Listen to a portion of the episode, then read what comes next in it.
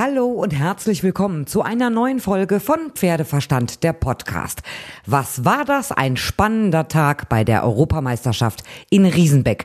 Und davon hört ihr jetzt ganz viel. Auf geht's! Heute ging es ja um die Teammedaillen im Dressurreiten. Aus unserem Team hatten gestern schon Matthias Alexander Rath auf seinem Tiago mit 74,845 Prozent und Isabel Wert auf Quantas mit 77,174 Prozent vorgelegt. In der Einzelwertung waren das die Plätze 2 und 3. Nur der Brite Carl Hester auf Fame war besser mit 78,54 Prozent. Nach Tag 1 lagen wir auf dem zweiten Platz. Es war aber schon total klar, dass der der heutige Tag die Entscheidungen bringen wird, weil die besten Paare ja noch kamen.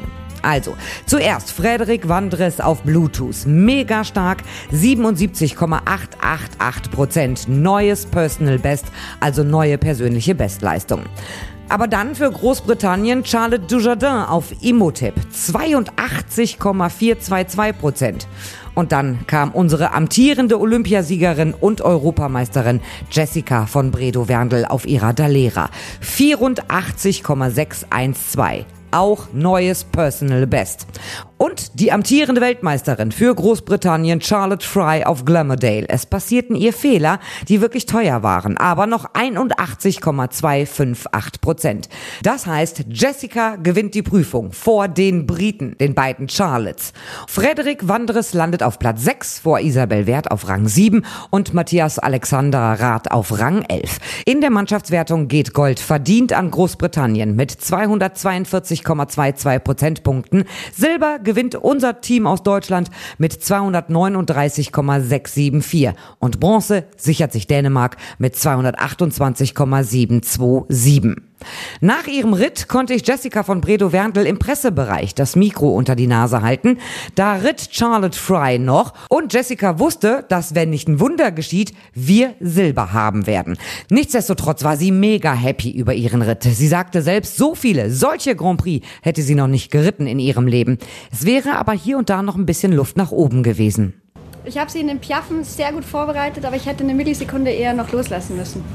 Und dann habe ich sie kurz aus der Balance gebracht und dann war sie aber schnell wieder in der Balance. Aber das können wir noch mehr zelebrieren. Aber ansonsten, die hat voll durchgezogen, wenn, ich ans, wenn sie ans Zulegen gegangen ist, sowohl im Trab als auch im Galopp. Die letzte Mittellinie war abnormal vom Gefühl. Also da musste ich, da habe ich gar nichts falsch gemacht, glaube ich. Und ähm, einfach so, sie, sie gibt einfach alles. Und das sage ich so oft und das ist einfach nicht normal. Und dann ging es um den Druck, den sie vorher hatte.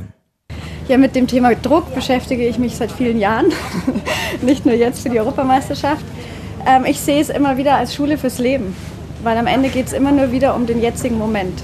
Und wenn mir das gelingt, dass ich da drin nicht an vorher oder nachher denke, sondern einfach nur an den jetzigen Moment, dann habe ich sehr viel richtig gemacht. Und das ist, finde ich, aber auch die größte Challenge. Wenn ich einreite, reite ich ein. Wenn ich halte, halte ich. Und es gibt immer nur das zu tun, was jetzt zu tun ist. Und wenn ich aufgeregt bin im Vorfeld, dann konzentriere ich mich darauf, wie ich meine Stiefel anziehe. Und das ist für mich die Übung des Lebens. immer wieder Fokus im Hier und Jetzt. Und sie betonte, dass der Lehrer ihr Spiegel sei. Wenn ich on point bin, ist der Lehrer auch on point.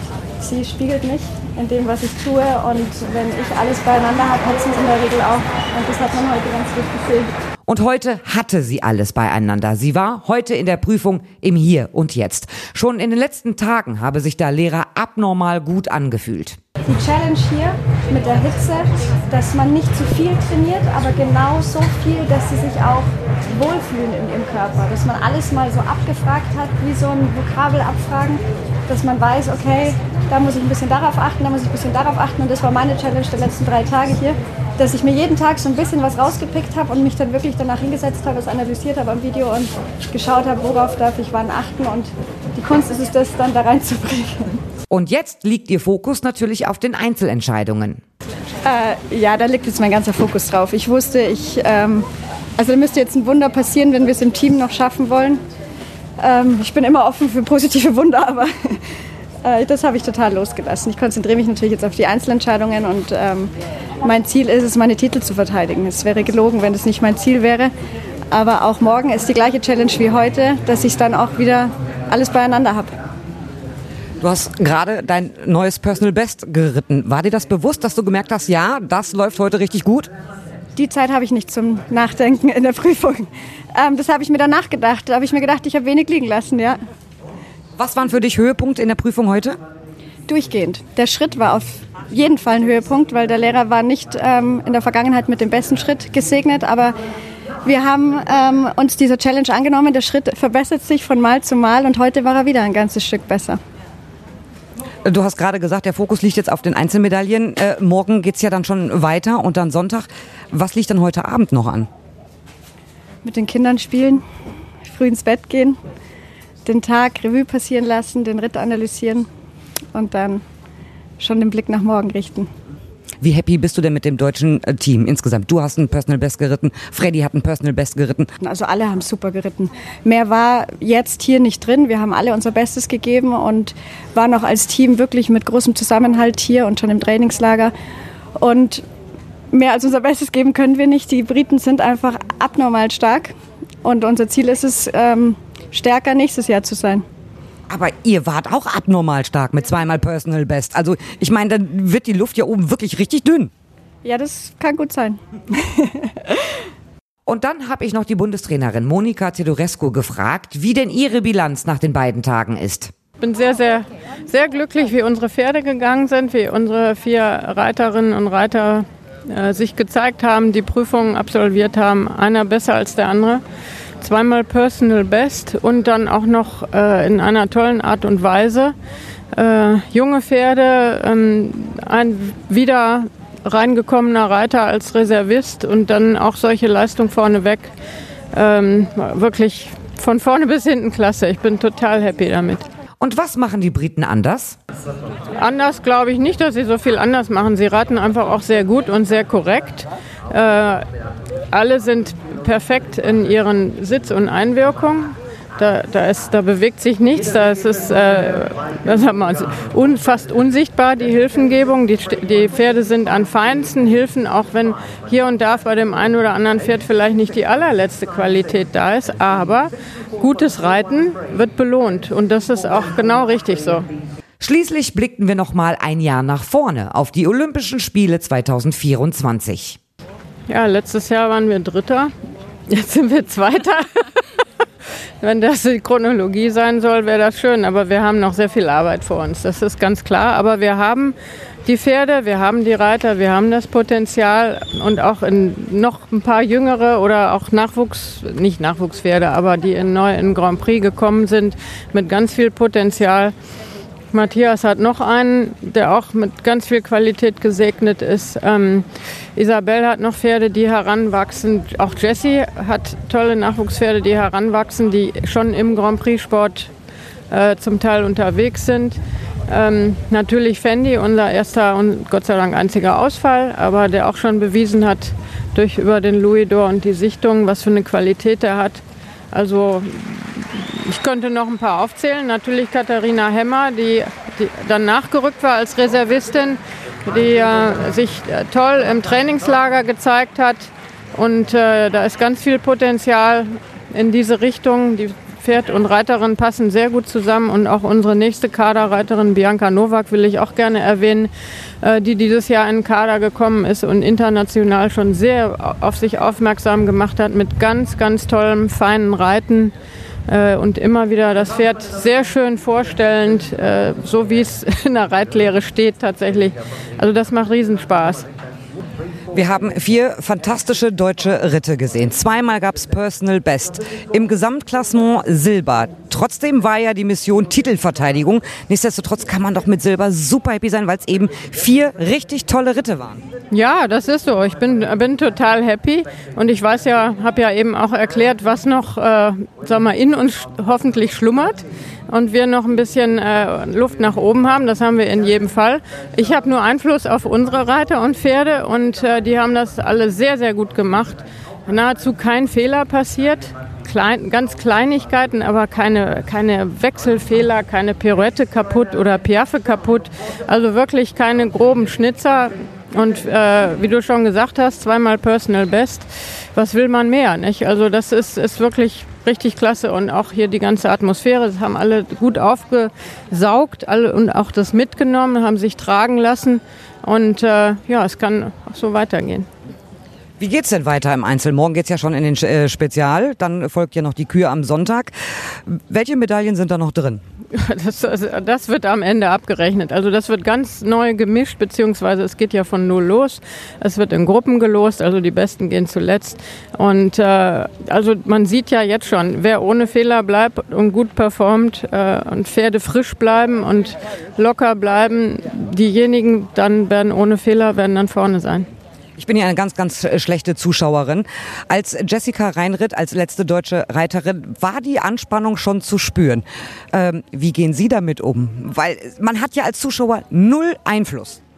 Ja, ich habe ja meine Arbeit getan vorher und äh, oder wir zusammen im Team und äh, dann können wir nicht mehr helfen. Also man fiebert natürlich mit und äh, also wenn ich jetzt jedes Mal auf jedem Turnier oder bei besseren immer noch wahnsinnig nervös würde, das wäre schlecht. Ich, ich kenne es ja. Ich kenne es ja auch aus meiner eigenen reiterlichen Laufbahn. Ähm, ja, immer das Beste draus machen.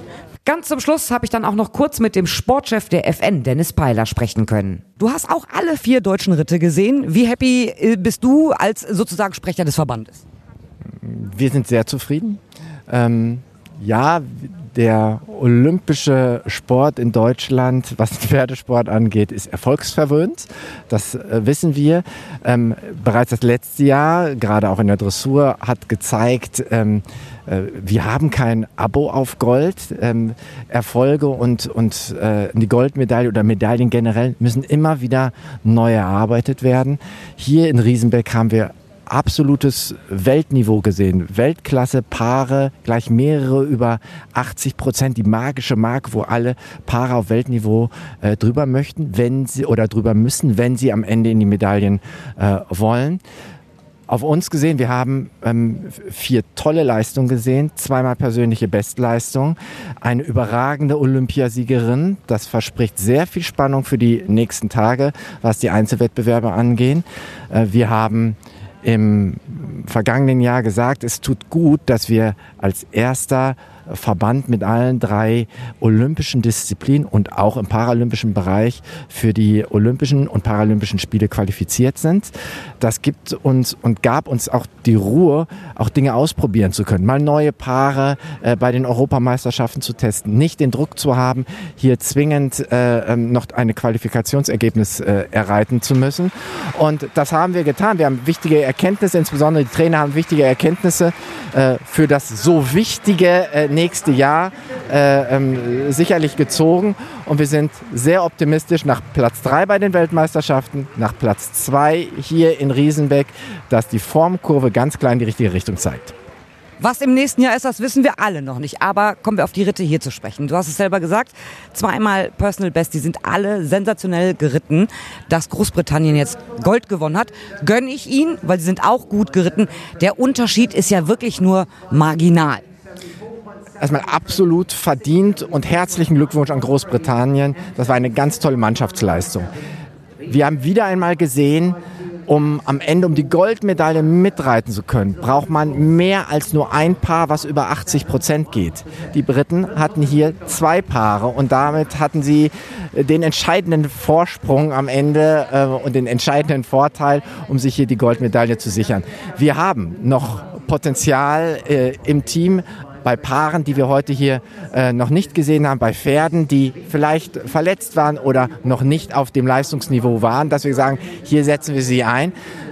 Mit Blick auf das nächste Jahr sind wir sehr positiv gestimmt, dass wir auch um die Goldmedaille konkurrenzfähig sind.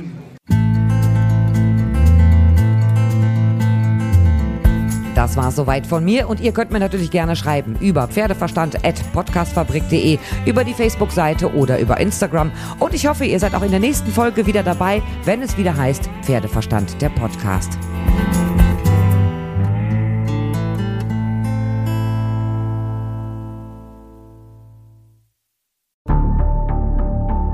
Lange kann ein Mörder sein dunkles Geheimnis bewahren? Wann bekommen die Angehörigen Gewissheit und die Opfer Gerechtigkeit? Jedes Jahr werden bei der Polizei rund 100.000 Menschen als vermisst gemeldet. Drei Prozent davon, also 3000 Menschen, bleiben länger als ein Jahr verschwunden. Einige werden nie wieder gesehen. Seit gut drei Jahren arbeitet die Polizei in NRW mit sogenannten Cold Case Units. Das sind Abteilungen, die wirklich nur damit beschäftigt sind, Mordfälle zu bearbeiten, die teilweise seit Jahrzehnten ungeklärt sind. Ich bin Mike Mattis, Radioredakteur und News Anchor und ich spreche mit Ermittlern über diese Fälle. In meinem Podcast Licht ins Dunkel, Cold Cases und ungeklärte Vermisstenfälle von hier beleuchten wir gemeinsam mit Profilern, Staatsanwälten und Mordermittlern Cold Cases und ungeklärte Vermisstenfälle aus ganz Deutschland. Immer in der Hoffnung, dass Angehörige endlich Gewissheit und die Opfer Gerechtigkeit bekommen. Licht ins Dunkel Cold Cases und ungeklärte Vermisstenfälle von hier. Eine Produktion von Mike Mattis und der Podcast Fabrik.